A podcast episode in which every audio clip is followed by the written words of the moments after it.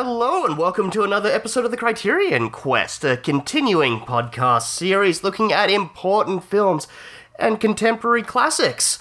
My name is Chris, and I'm joined, as always, by my wonderful co-host Lee. Hello. And yeah, how, how you going? It's uh, we're, we're we're zooming again, and will be for a while. It looks like. Yes, we will be for a while. Yeah, no, I'm going good. I'm on school holidays, so I'm happy. How about you? I'm good. I'm good. I'm not working all that much at the moment due to cinemas not really being open. Yeah. so, Major but bummer. it's a yeah, I'm, I just because I'm missing out on seeing a whole bunch of stuff. So, but with any luck, if everything stays the course, we'll be open up again in time to see all the good shit at the end of the year. So I'm looking forward to that. Nice. Yeah. Speaking of which, have you seen anything good lately? not No. non Criterion. No. no, I've been pretty slack. What about you? What hmm. have you seen? Um, I don't know how I managed to pull this off, but um, last night or the night before, I managed to convince Claire to watch The Thing. Ooh, I haven't seen the thing. Yeah, it's it's one of the greatest horror films ever made. I can't Um, she watched it's, that. It's one of the grossest and most violent movies ever made. so, yeah, I can't believe I managed to get her to sit and watch it. So, Oh, that's fabulous. yeah. Did she love it? the- Is she scared? I was just like, at the end, I'm like, so what do you think? And she's just like, I don't know how to feel. Like, obviously, that's a very amazingly constructed story, but also, I fucking hate it because it's scary and violent. Not a yeah. So she can respect that it was a well-made, good film, but she hated it because it's just not her cup of tea. no, no, very much like the polar opposite of a cup of tea. I can't believe she sat through it. I know, she was on her phone for quite a bit of it. and, and also hiding under her jumper for bits of it as well. Mm. so, ah, I miss Yeah. having films make me feel that way. I reckon the last one was Hereditary. Yeah, I think that was it for me as well. Like it's mm. it's been a long, it's few and far between. Um, but we're kind of wrapping up the end of September here, and then we're heading into October, where I'm just gonna binge horror movies all month, and it's gonna be Yes. great. Spooktober, bring it on. Yep. Um, but uh, the film we watched this week. Oh, actually, before we get into that, we should um go through uh some listener feedback and stuff. Um, we've got a, a submitted uh tagline for Heaven Can Wait. Ooh. Yes? Our friend Keelan, uh, one of our lovely patrons over on the Patreon account, uh, said his thoughts on Heaven Can Wait. He's a big fan of the era, but he did not love the film. Uh, had many of the same issues that we had. That you know, it, there was no real conflict, no real resolution. Yeah. Uh, the mournful voiceover was whiny. Plus, he really wasn't that much of a bad guy. Yeah. yeah. And he said, plus Satan was far too nice as well. Yeah. I like um Hitler can wait would be better. Yeah. and uh, his tagline submission was, "You think you're bad? You're probably worse than him," yes. I love which it. which I which I like. That was great. We need more um listener submissions for better taglines because mine suck. So Yeah, so we, we always put them up on the Instagram or the Patreon and things. So yeah, we'd love hearing if you guys have suggestions, comment on them and things. So it's always great to hear from people. But uh, speaking of um, rueful, rem- like remorseful and unpleasant. no, I'm being super harsh. I actually quite like this film, but I could tell you kind of didn't. Uh, we just, literally just finished watching Preston Sturges' 1948 film Unfaithfully Yours. yes, we did. Yes. Preston Um, Sturges. Yes. Yeah. Maybe Uh, I was do about- the synopsis and um, we'll talk a bit more about Sturges.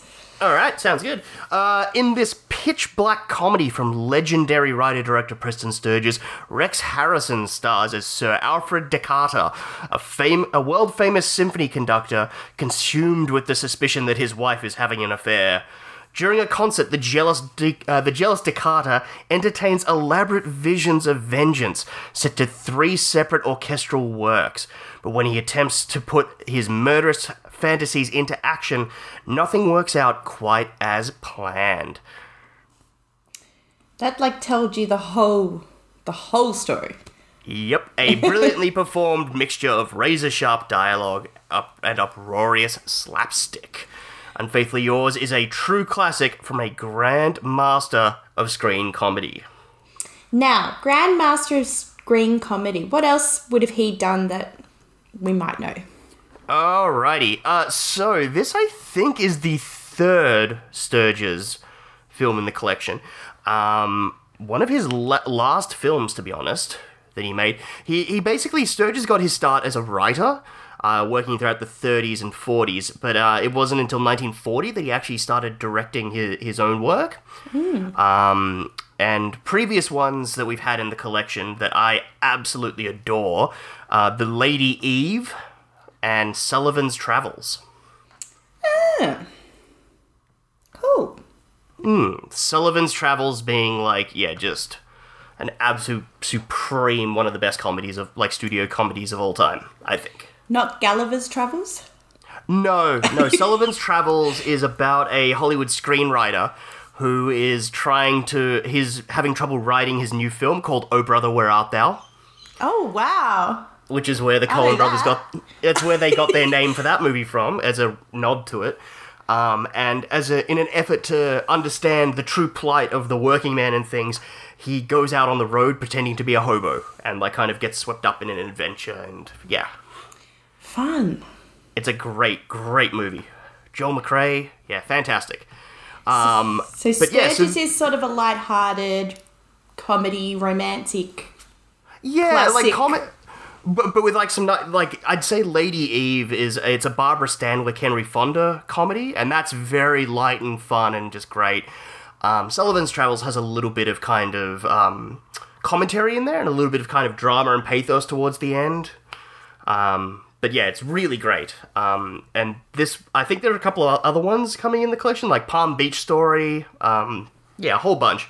But Unfaithfully Yours, it looks like was his uh, fourth to last film. So just between the two decades, 30s and 40s. Nothing Uh, either well- side. Yeah, he, his final film was 1955, and it was uh, The Diary of Major Thompson. And prior to that um, was 1949, The Beautiful Blonde from Bashful Bend. Okay. Yeah, so it's, it's, studio comedies, like Yeah, working yeah, for yeah. Universal and MGM and stuff. Yeah, I'm guessing that kind of there wasn't as many genres of film back at this point in time. They all they always probably were around the romantic comedies or there would have been darker films as well, but yeah. It, it very much reminds me. It's like the. Have you seen Hail? Speaking of the Coen Brothers, have you seen Hail Caesar? yes. Yeah, it, it's kind of like around that time how it's like the studio. We, we've got the comedy lot and the the western lot, and then the epics and the musical. Yes. Like, yeah. yeah, and you have those workhorse directors and writers and kind of crew that would make all the pictures. Um, Sturges was one of those guys where he would he would cha- alternate sort of his lead actors, but uh, from the majority of the supporting roles, he had his like his crew of regulars that he would always bring in. Uh, in this case, sort of playing um, you know the the detective and stuff like that. So Yeah. So they the detective were regulars. I believe so. Yeah. Again, I'm, I'm not that familiar with all of Sturges' work and like the deep nitty gritty of it all. Yeah, yeah, yeah. Yeah. Yeah. Well, this movie features one of my favorite actors, Rex Harrison. Mm-hmm. I love him, and he didn't disappoint in this film. He is so eloquent. And Where? Where No, have I seen him before? Well, I was gonna say, where does where does your love for him kind of stem from? So I grew up on a lot of old, old cinema. My mum loves old cinema. And so I grew up on My Fair Lady and mm-hmm. Cleopatra and Dr. Dolittle. So he was someone that I sort of saw a lot of when I was a kid, a lot of his Yeah. movies. And I always remember him just being delivering the most wonderful insults Yeah. and being so articulate. And I, there was a shot at the beginning of this film where um, Alfred is uh, approached by Rudy, I believe, and it's where Rudy's saying, "I've had a detective following your wife." And oh, uh, Rudy Vallée, the actor, but yeah, playing August, I think he August. was. Sorry, Yeah. I wrote it down, but then I'm terrible with names. Uh, August approaches Alfred and said, "I've got all this evidence of your wife you know, blah blah blah blah blah. And he doesn't listen to him, and he he rips it up and puts it in the bin. But if you look at that scene, it's just one continuous shot, and the amount of Yeah. words that come out of Rex Harrison's mouth, Yeah, it's well, it's insane. it's it that entire scene is essentially Rex Harrison and Rudy Vallée being having a competition of who can get through their dialogue the quickest. Totally. It's fucking insane. It is like yeah, six seven pages of dialogue just. yeah, I And- love it. It's captivating because it's it's setting up the whole. It, I mean, it, it sets up the premise of the film, and it also sets up the type of person that that he that Alfred is, mm. where he's I, he's very confident and very witty and very charming, but he's not cool or calm in any way. No, no Which is- he's very- artist. Yeah, and he he flies by the seat of his pants, and that's what kind of eventually. Yeah, reactive is a great word for it, and that's kind of what leads us to the troubles. Yeah, and it's funny because the the beginning of this film, like much of it, but the beginning of this film's quite slow, and there's little Yeah. things and comments by, what was the sister's name? Was it Barbara? oh, Or yes, that the Bar- it's actress? Barbara and Barbara and Daphne. Barbara and Daphne. Okay, so Barbara just has all these little off comments about, oh, what would you know about passion? And, oh, see, that's what true love looks like. And you're like, Jesus, she's a pretty scathing woman. But then, you know, later in the film, that, you know, little things that are set up at the beginning of this film that you sort of, you know, glaze over are actually, hmm. yeah, quite important later on. I, I don't know. I kind of started to pick like, oh, I guarantee that it's actually her having the affair. Yeah. Kind of right from the get go, I was like, oh. I Really? Yeah. I didn't pick it until it was revealed. Yeah. Yeah, I don't know. I just I got the sense of like, oh, it's the wacky studio comedy. Like that's Yes. that's gonna be the twist, and you know, it- the non-subtle studio stuff of just like, well, she's blonde, so therefore she's trampy. Yeah. like, I um I knew it would be just from the title and from the year and the the studio style of it all. I knew it would be all a happy accident or a misunderstanding. I knew that, but I yeah, I didn't pick up on Barbara being the one having the affair. but yeah, it it starts off very interestingly. Like the. It's one where it starts off with a fast-talking scene at an airport, and you're like, "What? What is going on? What are we doing?" Yes. oh man, yes. and it, it sets up that really fun, playful, kind of farcical, like, oh no, their the plane had to be landed somewhere near Nova Scotia, and like, hold on, just a correction. Oh no, it's somewhere here, which is also near Nova Scotia, and just like, all right, yes, that that wonderful kind. It's stuff like you'd see in a stage play, like farce, Yeah. Where it's like that that witty, playful banter that works in a triptych. Like you know, you have to set up and say the joke three times, and then the subversion, and Yeah. Yes. Did you enjoy that? not at the beginning. Good, because I didn't either. I was like, get on with it. once once it got into the setup of um, August having accidentally hired, or not acc- like you know, hired the private inve- the detective to essentially tail Barbara. Uh, Da- sorry, Daphne. I was like, oh, this is. I see where this is going now. and This is kind of fun and interesting. And then I loved from there we get the scene of him seeing him actually conduct, and you see how playful he is with with his work, and that's yeah. so great that we got that contrast scene compared to the actual performance on the night and how tormented he is at that point as well. I agree. And you can see he's having a really good time. He's got a big smile on his face. He talks to the cymbal guy. I don't know what that, yeah, cymbal. And they Yeah, get yeah. the biggest cymbal out and it's fun. And he's like, I, he's like, be playful with it, man. Like you know, go go go hog wild. yeah. Have have we're here to have fun. Let's have fun with it all and. Yeah. Which I wonder if, if, if that's a kind of nice little setup for the because the movie gets dark as shit later, and I wonder if that is sort of Preston Sturges and Rex Harrison kind of laying some groundwork for the audience of like we're here to have fun, like just just go loud, go bombastic with it, but we're playing kind of thing. And yeah, don't be alarmed, audience. It's all in good fun. Yeah, Um, it did feel like whenever it went to that sort of dark phase, there was always the, you know, the other end of the swing of the pendulum where it would be oh lighthearted, and so it was Yeah. never getting too, um, yeah, too dark at any point. Um, Yeah. I've got to mention though that there was this strange actor that was um, Alfred's. I don't know what he was, manager maybe. Yeah, he, And- his manager. What was his character's name? God damn it. Um. uh, Hugo, Hugo's. Yeah, that's right. Because it's so dumb. Uh, his name is Hugo Standoff. Hugo Standoff. And at first I thought he was Russian. Yes. Then I thought he was from Because Jersey. why wouldn't you? Because he's like television. Then he then he sounded like he was from Jersey.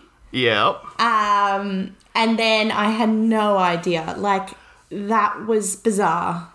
My my take on that was that he is very like the actor himself is from uh, the Bronx, so he's a big New York actor. My my my take on it is because Alfred is a British compose like conductor performing mm-hmm. here in America, the idea of making the symphony sound more European and more exotic. Whenever there's anyone else in the scene that's an outsider, he's putting on that Russian accent to make it him seem more exotic and like kind of heighten the mystique around Alfred. Whereas when it's the two of them alone, he's just like, "Hey, boss, what do you want?" Ah, so you think it might have been on purpose, just not terrible thi- acting. Had to be because, like I said, in that opening sh- scene, it's like, "You must see him on television." Yeah, yeah, yeah. it's like what what is going on and again it's that thing of i guess just a little bit of kind of wallpaper like adding adding flair and char- character and something kind of unique that pop makes a scene kind of pop a little bit more without explicitly d- explaining it or delving into it i guess yeah. it's an unnecessary detail that's kind of just this odd flourish Yeah, it was super off putting though. Yeah. Um, because I, I was just trying to figure him out, but yeah. Um, yeah, and I thought, what did you think of the main actress, the Daphne actress? Did you think she did a good job?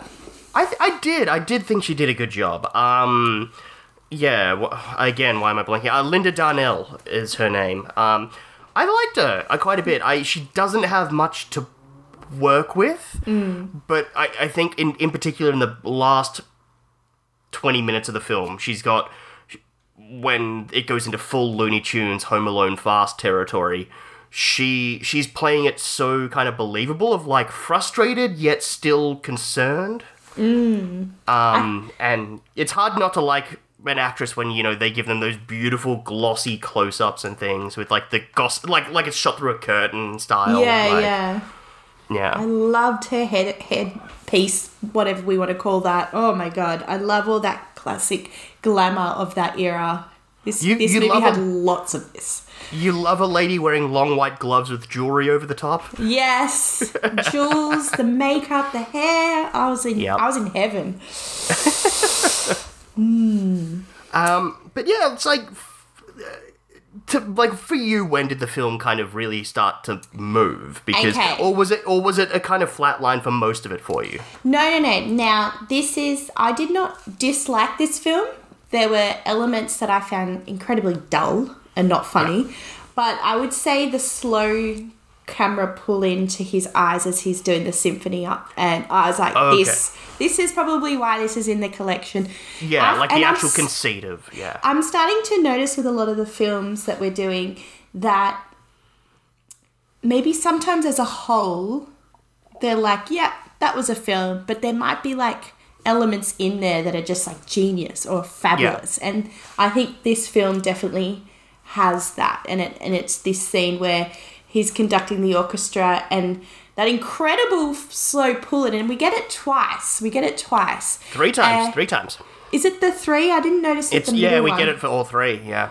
Um, and I did see the slightest shadow cross his face as it got closer. And I'm imagining what must have happened was this is what I'm thinking happened, but because the the orchestra is in the foreground, but as the camera moves, we like we go past them. I'm imagining maybe they ducked out of the way or something. Or slide them out of the way or, or something. slide them yeah. out of the way, maybe. I don't know how they did it, but I was like, because we got it repeated so many times, each time I'd sort of look because you know back then they don't have the technology they do now, so it's it's interesting to see how they did it.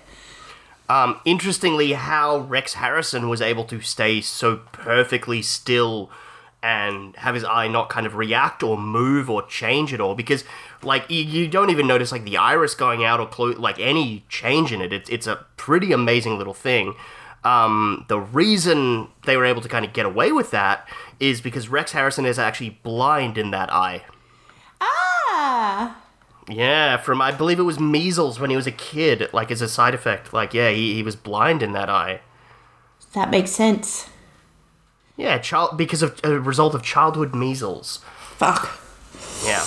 But it's like now's probably a good time to discuss the cinematography in that regard. Like it's it, I think the the first 20 minutes is a bit uh, I'd say I'll even that up to about the first 10 minutes. It's very oh no. Like it's very flat and it's jamming everyone into the one flat scene and just fast talking dialogue. But then it slowly starts to develop and build. And I think when it's his first scene uh, conducting the symphony at the practice, it's this gorgeous sweeping shot, crane shot that covers and shows the entire orchestra sweeping and moving around. And yeah, that just then from there you're like, okay, now this movie's really cooking for me. at least. Like it, it's breaking up that monotony of studio comedy kind of on a soundstage of just bang, bang, bang, shot, repeat shot. Yeah, and I can see that's probably why it's in the collection because it's exploring something like this in a very, very early on in cinema where Yeah. we didn't have a lot of that. and I, I, I think like the uh, when the conceit actually hits for the film. So obviously there's all the stuff of him going and meeting like the the detective and having the slight revelation stuff with it because he refuses to read the information, like which is also kind of goes to show that he's actually an honorable man. Um, it it it once that conceit is kind of landed of like oh it's going to be about a guy figuring out if his wife cheated on him and but then the fantasy and the surreal elements of it is where it's like oh shit this separates it from anything else of this era And I love even um, the lighting in the first scenario where um, Yeah. Alfred pulls the um, the record recording machine. I love that machine. It's so massive. It was so fabulous. But he's he's up and he's getting it out of the top cupboard, and I think he's either knocked the lamp over or it doesn't make sense. But the lamp or whatever's happening is lighting him from um, below, and so he looks quite sinister. So cool. all, all three of the scenarios in his fantasy are shot and lit differently it's really amazing and it's such like a little subtle nuance thing of that that whole that first scenario by the way is also the fucking best part of the movie yes, It's the most insane, elaborate madman fantasy.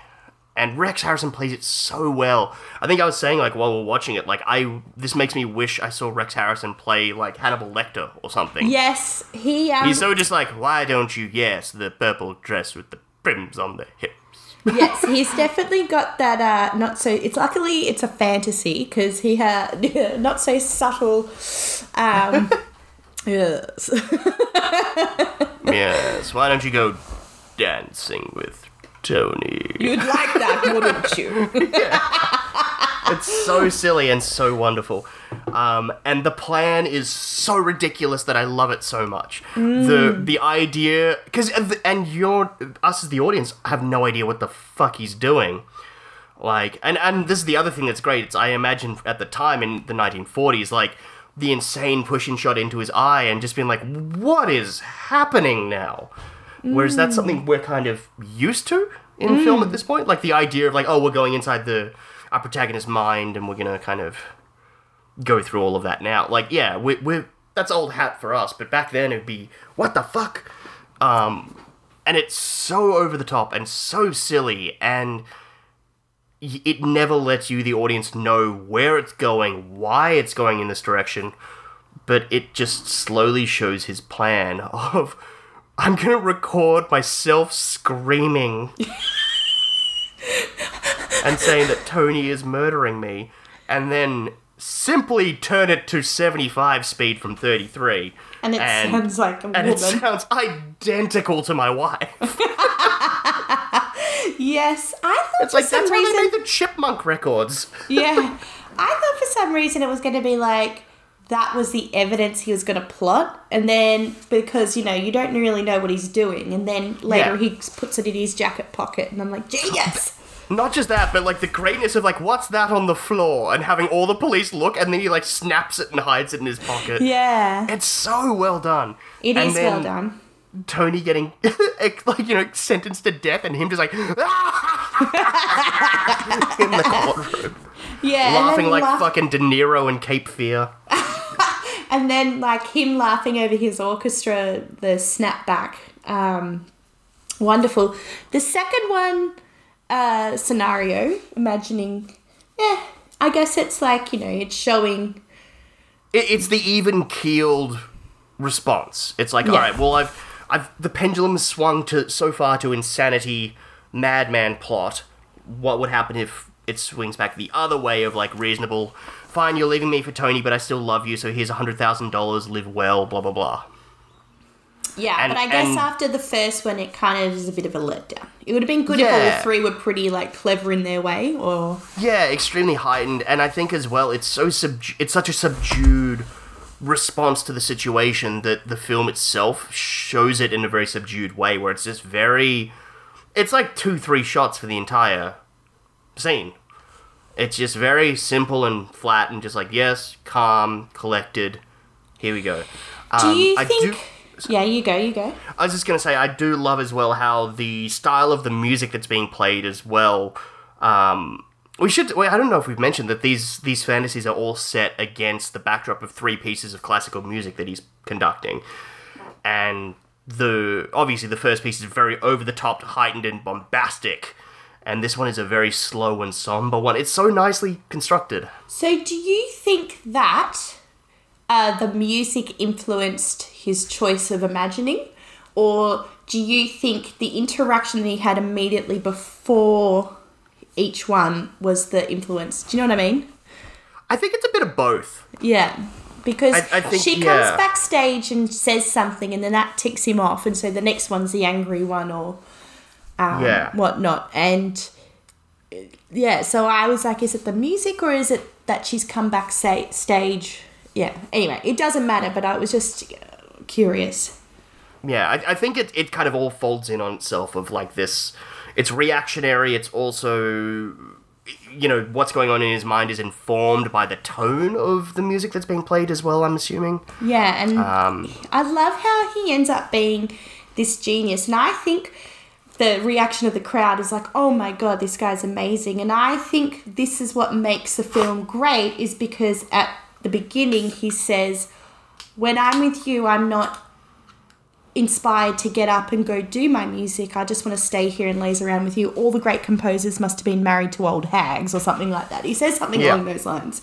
And then um, this uh, situation happens where he's suspicious of his wife and therefore all his emotions coming out pours into his music and that's why Yeah. he is so great and amazing and people are crying and standing up and cheering and he, he's leaving it all out there on the floor. He's he's, Yeah. he's not. None of it's bottled up. None of it is. yeah. Yeah. and i think that's what makes this film so good that if we hadn't had that little offhanded comment at the beginning um, about how how much he's in love with her and he's not inspired to get up and do anything then it, that wouldn't have been such a hard impact i think later Yeah. on Well, that's kind of goes with the genius of Preston Sturges, where it's it's it's little subtle, simple lines he's establishing earlier on help establish the connection and the motivation for the character as the film goes through. It's he really was a genius of comedy writing. And I think writing is probably, I mean, obviously the directing, the cinematography, there's great,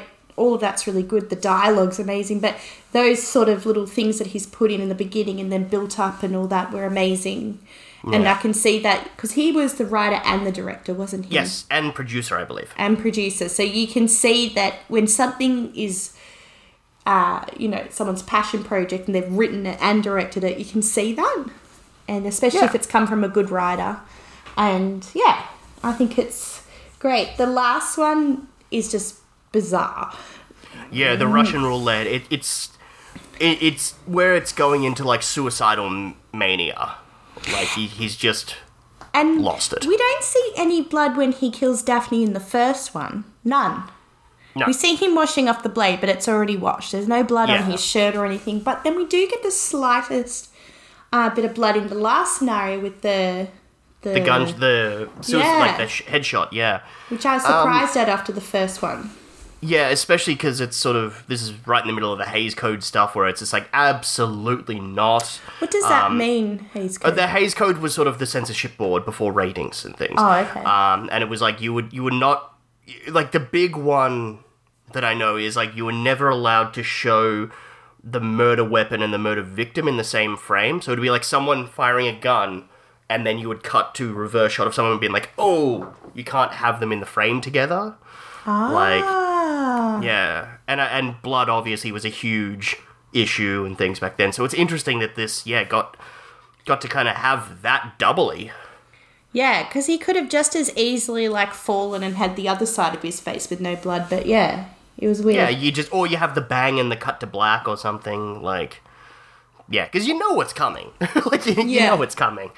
Um, but yeah, it, it is one where like I do know that this film was kind of not well received when it initially came out because of that kind of dark nature and that kind of fucked up cynicalness of it. Made people be like, no, I find this very uncomfortable and I do not like this. Well, I can tell you right now some things I didn't like about it. The slapstick. Which leads us perfectly into the third act. Yes. Yeah. It was so odd. There were some like little things. There the zipping sound of the man opening his wallet uh, to oh, hand the the car. overheightened sound effects. Like when he's. My favorite one was when he goes in and says, like, I don't care for breasts of turkey, the sandwich. Yeah, and boing, he- boing, boing, boing, boing, when he's touching the sandwich. Oh, and and the fi- the fire scene where they're firing, bl- blasting each other with hoses. yeah. Um, again, do you think it's because of the darkness of this film that they're trying to overcompensate with the humor to make it? It's Yeah. safe. It's safe. yeah, it's trying to ba- it's trying to kind of yeah, gi- I want to say like have your cake and eat it too. It, it's trying to deal with those darker kind of more emotional themes while also still being like it's like why can't you be, be both? Like let's Yeah. let's be wacky, let's be silly, Yeah. but also The third Yeah. act, though, that killed me. Oh my god, that killed me. Was what, what, terrible. what, bro- what broke it for you? okay, so I love that it's him reenacting all three fantasies, and we get Yeah. glimpses of each one. Yes. Um, the first one was just way too long. I Yeah, did laugh when he sh- when he chucked the um the po- the uh, roulette uh, board through the window. Yeah, Ah! it's Um, I laughed a little bit when his little feet were going uh, through the chair. Um, and that's it. But goddamn, how long did that scene of him just messing up the apartment go for? Seriously. yeah, it was about 10, 15 minutes. Oh my god. and it's it's i'm totally with you like i i it's so hard to judge a comedy from the 40s against modern day comedy standards know, because you're like it's we as the audience are not used to it but it's also for fuck's sake get to the money get Yes. to the money yes, get to the It- money. it just took so long and it's not like it's enjoyable and i love that the scene it's like oh this is where the scene is going the film is going now it is he's so incensed and like heightened by his fantasies of after the concert that he's gonna one by one attempt to enact them. Yes. uh, or bring them to fruition. And it is a com it becomes the full-blown comedy of errors of nothing works out the way that it does in his fantasy. Like you know it's it's great but yeah, like I said, that it just that tighten that fucking section up like by ten minutes, like cut, trim like five minutes out of it. Yeah, I think Like we don't Harris- need to have him falling through three straw chairs. Yeah. um, I think Rex Harrison is funny when he's talking, when he's, you know, getting angry and insulting people and all that sort of thing. He's not a physical comedy actor. Like, No, why which are we also making him do this? Yeah, and which I got the sense of I don't think it was him for a lot of it actually because it was so seldom shot in a wide shot. Like you know, old, old mm. kind of Three Stooges or Marx Brothers or Yeah. Chaplin, Buster Keaton. It's it's on a wide. You're like, if they're doing physical comedy, you want to see their full body doing the full physical comedy. Whereas this was predominantly inserts, like close ups of mm. feet fumbling and falling through three separate chairs. Um, you know, the hands grabbing at stuff. Like, y y- we don't get that wide, like the Mr. Bean comedy shots. Like, you know, where it's full body, you can see it's him doing the action all in a wide. Yeah. Absolutely. But that being said, if this played out all in you know long shots or wides, I and it went for the exact same length, I would probably be pissed as well. yeah. Oh look, I just don't think it works. I'm I'm imagining back then people would have been in laughing riots maybe. Um but yeah, it definitely doesn't hold up. It, it's one where you're like, oh, I like the like you've established the idea of this is what we're doing, but then it just keeps going. Going. That it, that it brings the pace of the film to a grinding halt. Yeah. When I, I think at least. I Yeah. lost it when he was trying to record his voice and the record kept dropping off and he just kept making the same stupid mistake like five times. I'm like, we get it. Yeah, have that happen like twice. Yeah. and then he successfully records, but he's fucked up the speeds. Like that's what I mean. Like the, it's the the rhythm thing of like you do the joke three times, but on the third one you subvert what's been established. Like you have him actually record, but oh he fucked up and recorded on the wrong speed, so now he sounds like a gargoyle Drunk. when he actually plays it back. he sounded like the chick from The Exorcist. yeah, just like yeah, she's gone full. He's gone full Pazuzu. That's a good tagline. Unfaithfully yours, he's gone full Pazuzu. You never you never go full Pazuzu.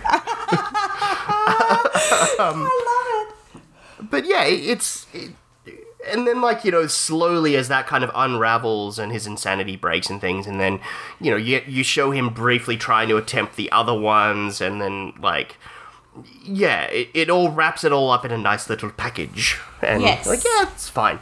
It's it, it is just I think an issue of pacing. If this film was say an hour 25 instead of an hour 45 just just trimming it up in those little moments i think would would have made it a whole lot more enjoyable and wouldn't have kind of lost its like you know its pace for me Yeah.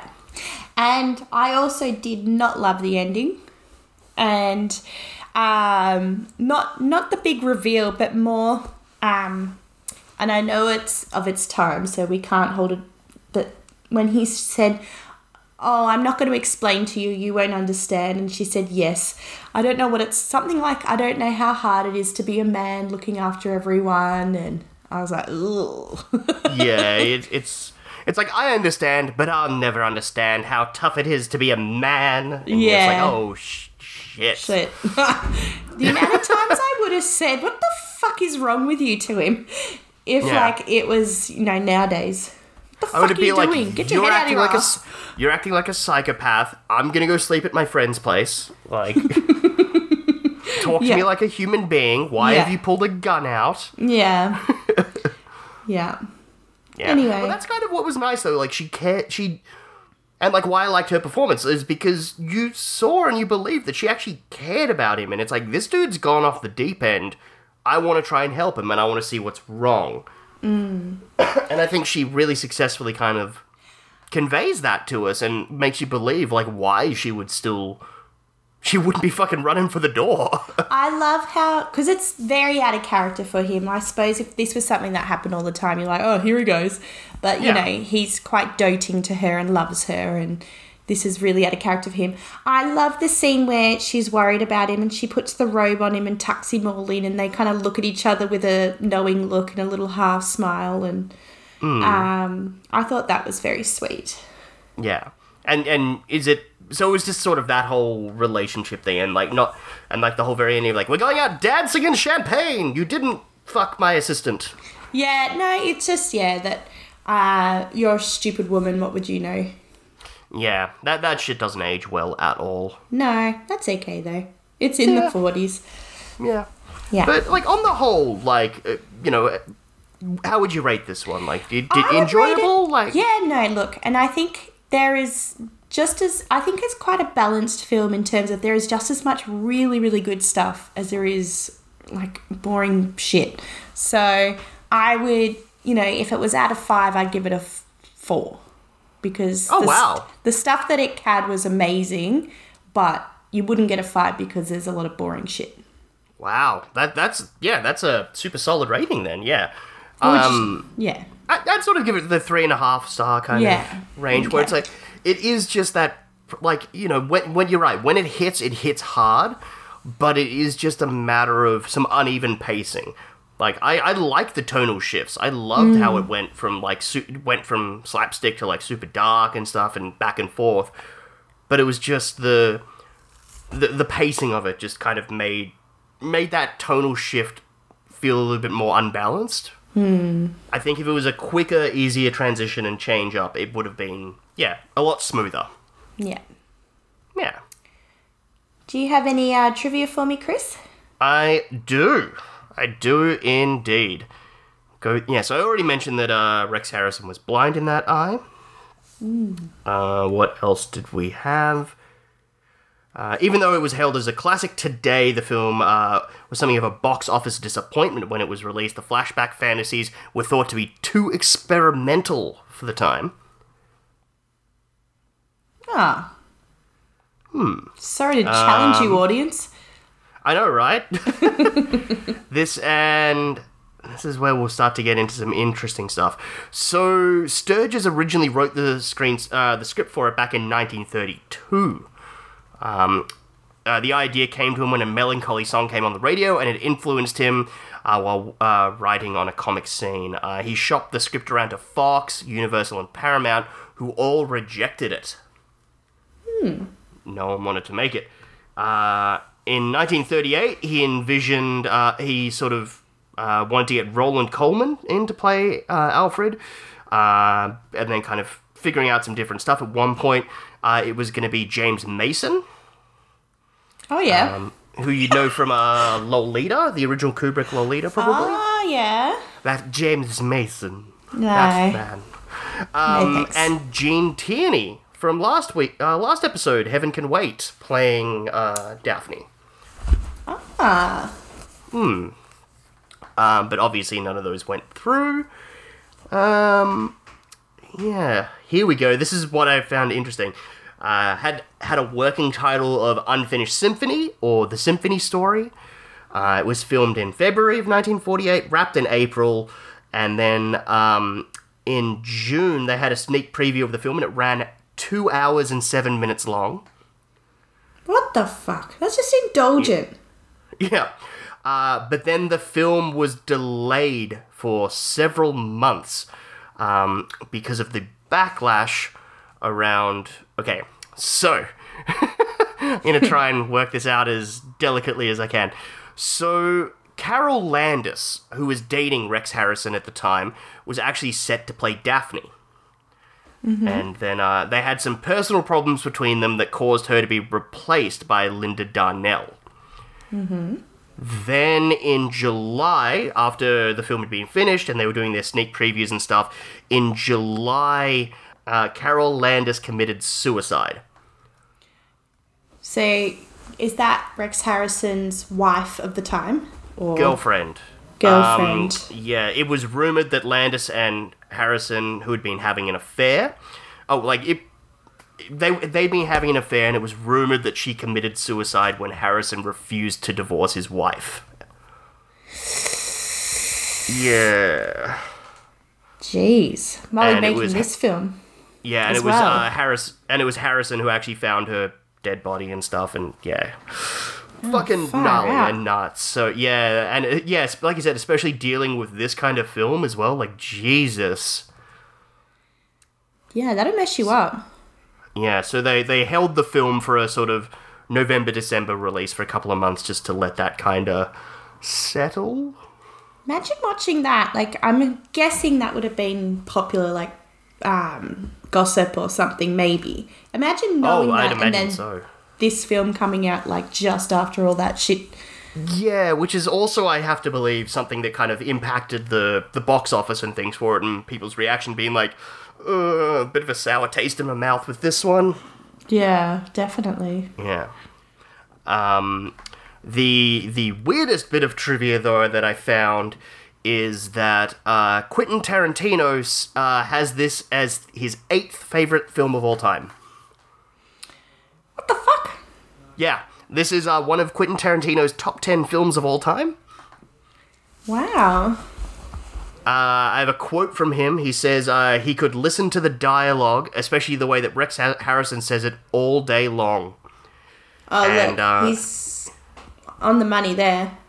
Yeah, and and people have um, kind of then hypothesized like his love for it has been kind of influenced in his work with the three story structure, like you know having that stuff as well as like the the kind of dark fantasy and the super black comedy while also delving into the more serious like the the tonal balance stuff. It's funny. I mean, I guess he would be the kind of person who. It's almost like he wouldn't see a film as a um, an entertaining enterprise. It's more the way he analyzes it and breaks it down. You know, Yeah. because he's an artist himself and a writer and a lover of dialogue. So he would Yeah. get something very different from a film like this than the rest of us. Yeah, totally. And like I'm not surprised that he loves Preston Sturges just based on that amazing dense wordplay in the dialogue.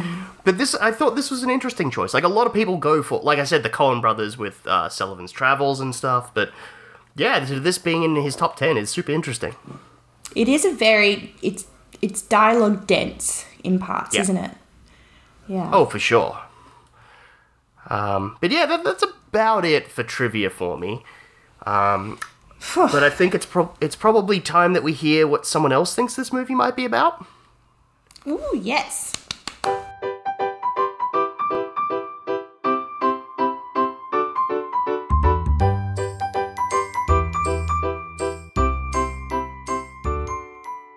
Well, that music means once again it is time for Claire's movie thing. Movie. Claire's movie thing. Uh, what's that movie about? Yeah. About? Yeah, What's this movie? Oh, every time. every single time. I like We- I like Claire's movie thing. I like the idea of getting a little reminder written up, laminate it. Just so you, you're across it every single time. Yeah. All right, so this week's film is from uh, it's called Unfaithfully Yours Boom, boom, boom. by Preston Sturges from it's a US film from 1948. And there's a there's a little look at the cover for you. Okay. What what's that movie about? I see music notes, so that's going to help me. So, I'm thinking that this one has actually been remade with J-Lo. Ooh, okay. Now I don't remember any J-Lo movies. Fuck. Ma- made in Manhattan. Oh no, what's um, uh, what's the one where she's like a spy? Think of something. I know else. one where she's an FBI agent. Yeah. That's out of sight. yes, that one. No, actually, let's scrap that. Unfaithfully yours is the original out of sight. Okay, I like that. I like that. Uh, No, that Rex that. Harrison escapes from prison. And Yeah, I couldn't remember the I couldn't remember the plot to out of sight, so that doesn't help me at all. Okay, so going back to the original, 1943. 48. 48. So it's just post war. Okay, so post war means that there is a couple and they have been having a love affair through letters while the guy's at war. Okay. So they're, you know, you because you write that at the end of a letter, unfaithfully yours, and then Don't they meet. faithfully yours? no, but th- it's unfaithful Oh, so it's a little unfaithful because they're because they're having an affair. Yeah, yeah. Ah. And then when the war ends, I'm always doing war-based I know. stories. And, then when the war, it's common in films.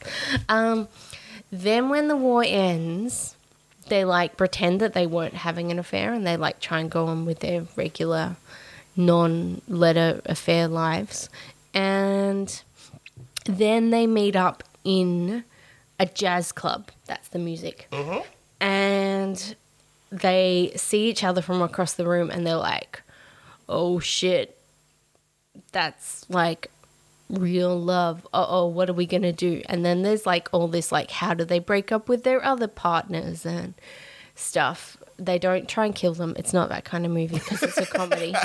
um, but yeah, it's just like the kerfuffles of how do they get out of this situation so that they can be together. The fact is though that they can't because it's not a chick flick. It's just a comedy. Wow. So I they like just it. have to go on with their lives with their original partners. So it's almost kind of like the end of La La Land, I don't remember the end where of they La meet in a jazz Land. club and they look across and meet each other's eyes. And yeah. Anyway, that- spoilers for La La Land, a film that came out fucking six years ago or whatever. I don't remember that. I just remember the dancing in the street Hmm. and on the cars. That bit was good. Yeah, so that's that's what Claire thought the movie was about. So, do you have a tagline, Lee? You didn't have I one when we started recording. No, but I've come up with it now. Uh, Unfaithfully yours, a maestro finds his inspiration. Oh, that's nice. I like that. Um, I mine is uh, "Till Death Do We Part." Maybe.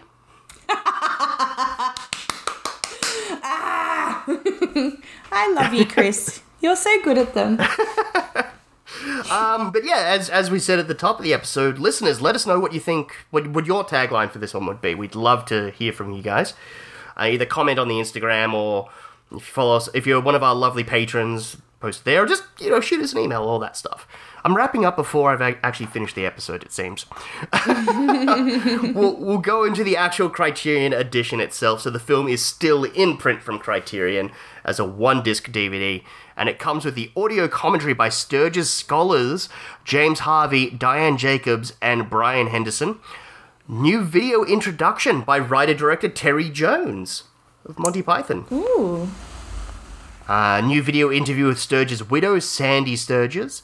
Gallery featuring rare production, correspondence, and stills, as well as the usual booklet and essays that Criterion usually do. Uh, this time with an essay by novelist uh, Jonathan Lethem. Uh, I read one of his books not that long ago. Hmm. Hmm. But yeah, I guess the final thoughts. Anything? Um, I just said I really enjoyed it, and I'm enjoying the old classic Hollywood. Are we having any more of classic Hollywood? Well, I was just about to say you are shit out of luck. we are we are back. We're back into some more typical Criterion affair. With our next episode, we're doing the Flowers of Saint Francis, a 1950 Roberto Rossellini film. Ooh, Yes, sounds good though. I'm excited. Yeah, yeah. I know nothing about it. I'm intrigued. It's supposed to be really good, so we'll find out. Awesome. Um, but yeah, as I was mentioning just before, we love hearing from everybody. So if you want to send us an email, uh, you can hit us up at thecriterionquest at gmail.com. Uh, and I'll link in the episode description to everything the, the my Twitter, Lee's Instagram for the podcast, um, info on the Patreon. Uh, my usual spiel. Uh, for the price of a beer at the pub, you can help support the show and keep the lights on and uh, help us, you know, pay the server costs and create fun and interesting stuff for you guys. Um, we've just done a bunch of little episodes and things. Uh, at the moment, we've done a hot rod commentary, followed by a couple of little follow-up mini episodes there. Yeah, it's and exciting. we're, we're, as Lee teased, we're about to dive into Spooktober. Yay! So we, we haven't quite figured out what we're going to do there, but we're, we're going to do some horror movie stuff, probably. so Yeah. Um, but yeah, as I said, it's all in the episode description. It's all linked there. So uh, have a look see. Otherwise, Lee, thank you for joining. No worries. Watching watching a nice 1940s comedy on a rainy Melbourne day. Yeah, it's it's literally all the seasons today. Yeah. but uh, yeah, we'll be back in a fortnight's time with The Flowers of St. Francis. But for this week's episode, I'm Chris. I'm Lee. We'll see you next time.